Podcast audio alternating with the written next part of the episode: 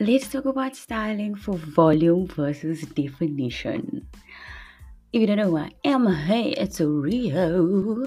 I actually haven't recorded a podcast, like actually physically recorded a podcast since last year. This feels kind of strange to me, but anyway, hey, how you doing? How you doing? Welcome to 2024. This is the first ever recording of the Curly Girl Confessions for 2024. I don't know what that was, but anyway, l- l- let's get into it.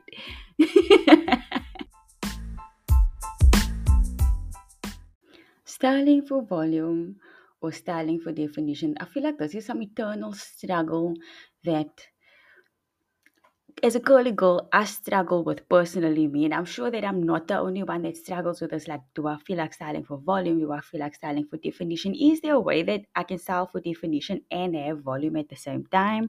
Or am I stuck to having def- super defined curls, but then it's, you know, a little less voluminous? Or if I'm styling for volume, am I stuck with frizz?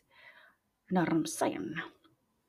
So, to kick things off, let's get into the basics and understand what are the fundamentals between styling for volume and styling for definition.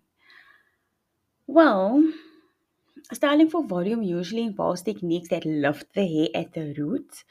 So, you want to style away from the scalp. It usually creates a fuller look, a more voluminous look.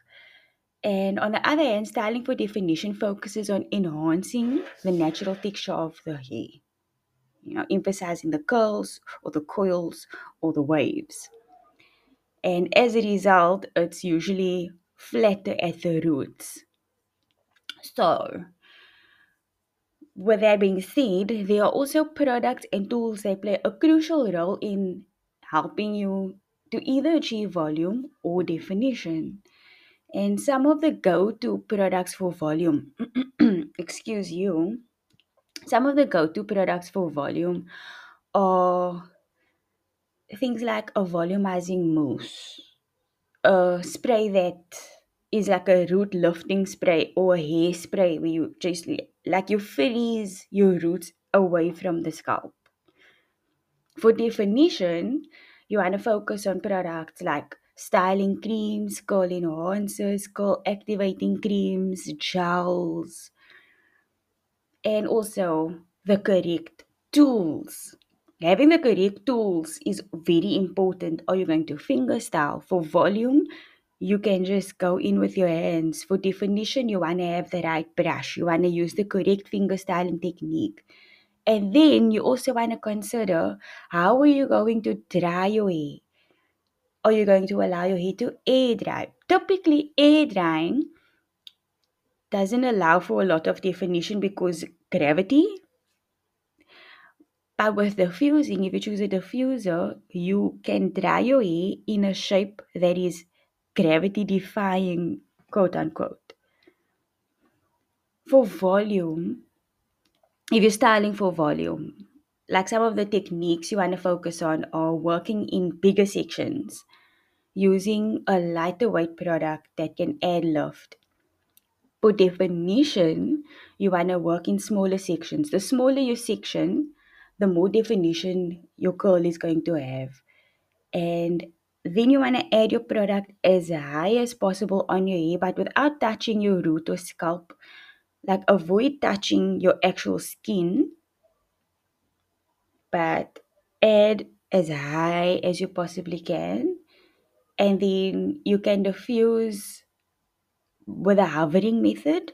So the hovering method is where you just hover the diffuser over your hair and allow it to kind of air dry but in an accelerated way instead of flipping your hair over and then diffusing your hair in a more voluminous way. You're the battle of fine hair.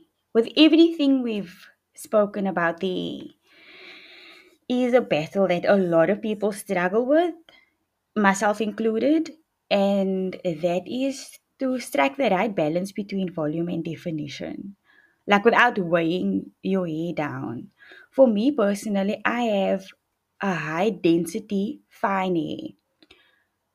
So for me, I struggle with defining my goals and fitters because it doesn't matter what I do. Fitters is just gonna be there because my age is it's like a fitters magnet, and I think that's something that is a fine hair problem, but it's okay because my hair is it's fine. No, it's just fine. oh? Um, I don't know if you've been following me on my other social medias, but I have been trying to work more comedic skits in. So I'm feeling like maybe the podcast might be heading in a different direction. I don't know. I really don't know. I don't know what the future holds, but yeah, if you hear me saying some making jokes, you never know. I might just become the next stand up comedian. You never know. for me personally, for finding um, I prefer products that actually weigh my curls down because even though I have fine hair, my hair is very dense, which means that even though it's fine, I have a lot of volume in my hair. So I I tend to opt for more heavier products that can remove some of the volume in my hair while defining my curls. And what that leaves me with is a kind of a challenge, you know. One of the challenges that I particularly face is humidity. And when it's extremely humid, my curls just frizz.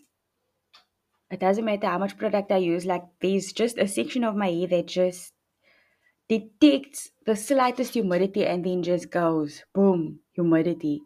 So what I've started doing is using a stronger hold gel, and this is what I recommend for anybody who also struggles with, you know, humid situations and frizz.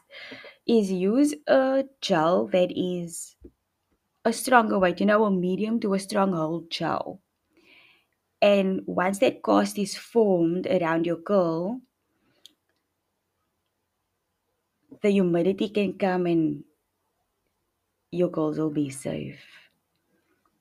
So, what a gel does is it encapsulates the curl, it freezes the structure of the curl as it is so that it's not quote unquote damaged.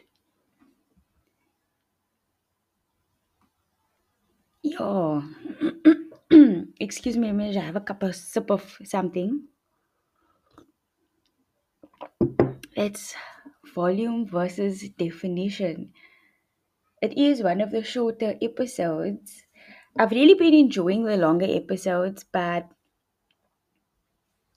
yeah, I'm just gonna take as long as I need to take to deliver the message. So, with that said, I think I want to introduce a segment called I don't know what it's called, but it's where I just speak about trends that I've picked up on. Maybe we can come up with a name together. And there are three trends that I've been seeing in hairstyling, in pop culture. The one, this one, I've literally been seeing it all over my TikTok, all over my social media, all over my YouTube, all over my Instagram, and it's called the jellyfish cut. So this incorporates uh, the features of a jellyfish, right? And the result is a haircut with two very obvious layers. One layer is very short, usually ear length, maybe neck length, like it's a bob length, right? And the second layer is much longer, very often it's towards the middle of the back. The top layer is called inwards and the bottom layer is called outwards. And it's to resemble a jellyfish.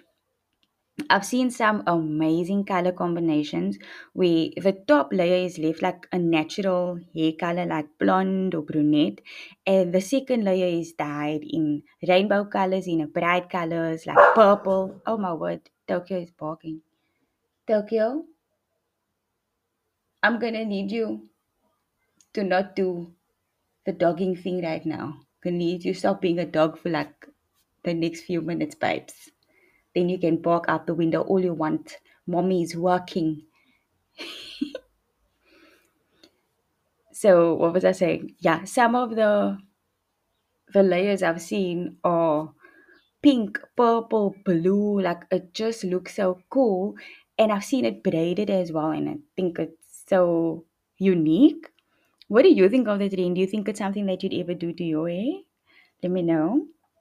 The next trend I've seen all over my social media is a pixie cut. I've seen videos of people waving their hair, like putting a mousse on and then waving their hair with their fingers, like making finger waves. Some people even relax their hair to achieve that sleek look. And I've seen some comedic skits where people complain about the high maintenance of a pixie cut, that you either look like somebody's father or you look like the baddest fairy, but there's no in between. You know, I really wish that I was making a video podcast right now so that I could pop up some of the videos for you to see like what I've been seeing. But that is the goal one day to have a studio with all of the recording equipment that I need. So if you are enjoying the content that I'm putting out and you'd like to support the podcast, consider becoming a member of my Patreon for less than four dollars. Yeah, that's less than four USD, and that's more or less the price of a cup of Starbucks. If you think about it, you're only going to be enjoying the Starbucks once and then you're going to have to go back and buy another cup. But if you become a member on my Patreon, you'll have my eternal gratitude. And the last trend I'd like to highlight for 2024 is a silk bow. It doesn't necessarily have to be silk, it can be satin. I've seen many different materials, but it's just a bow. And it's the cutest trend I've seen in a while. I think that we'll be able to look forward to bows becoming a staple in many a look from the hair to the makeup to the fits. Adding a bow in your hair is an easy way to elevate any look. Bows make your hairstyle look tied together. No, literally. I am sneaking in a cheeky trend that I think will pick up in 2024, and that's wearing gems in your hair. This isn't something I've seen a lot of people doing yet, but I have a spotty sensation that as the year draws on, we might see a rise in the number of posts on social media that have that little sparky spark, little some extra some some. Yeah, and that's all from me for now, girlfriends. I'll talk to you in my next one. Bye.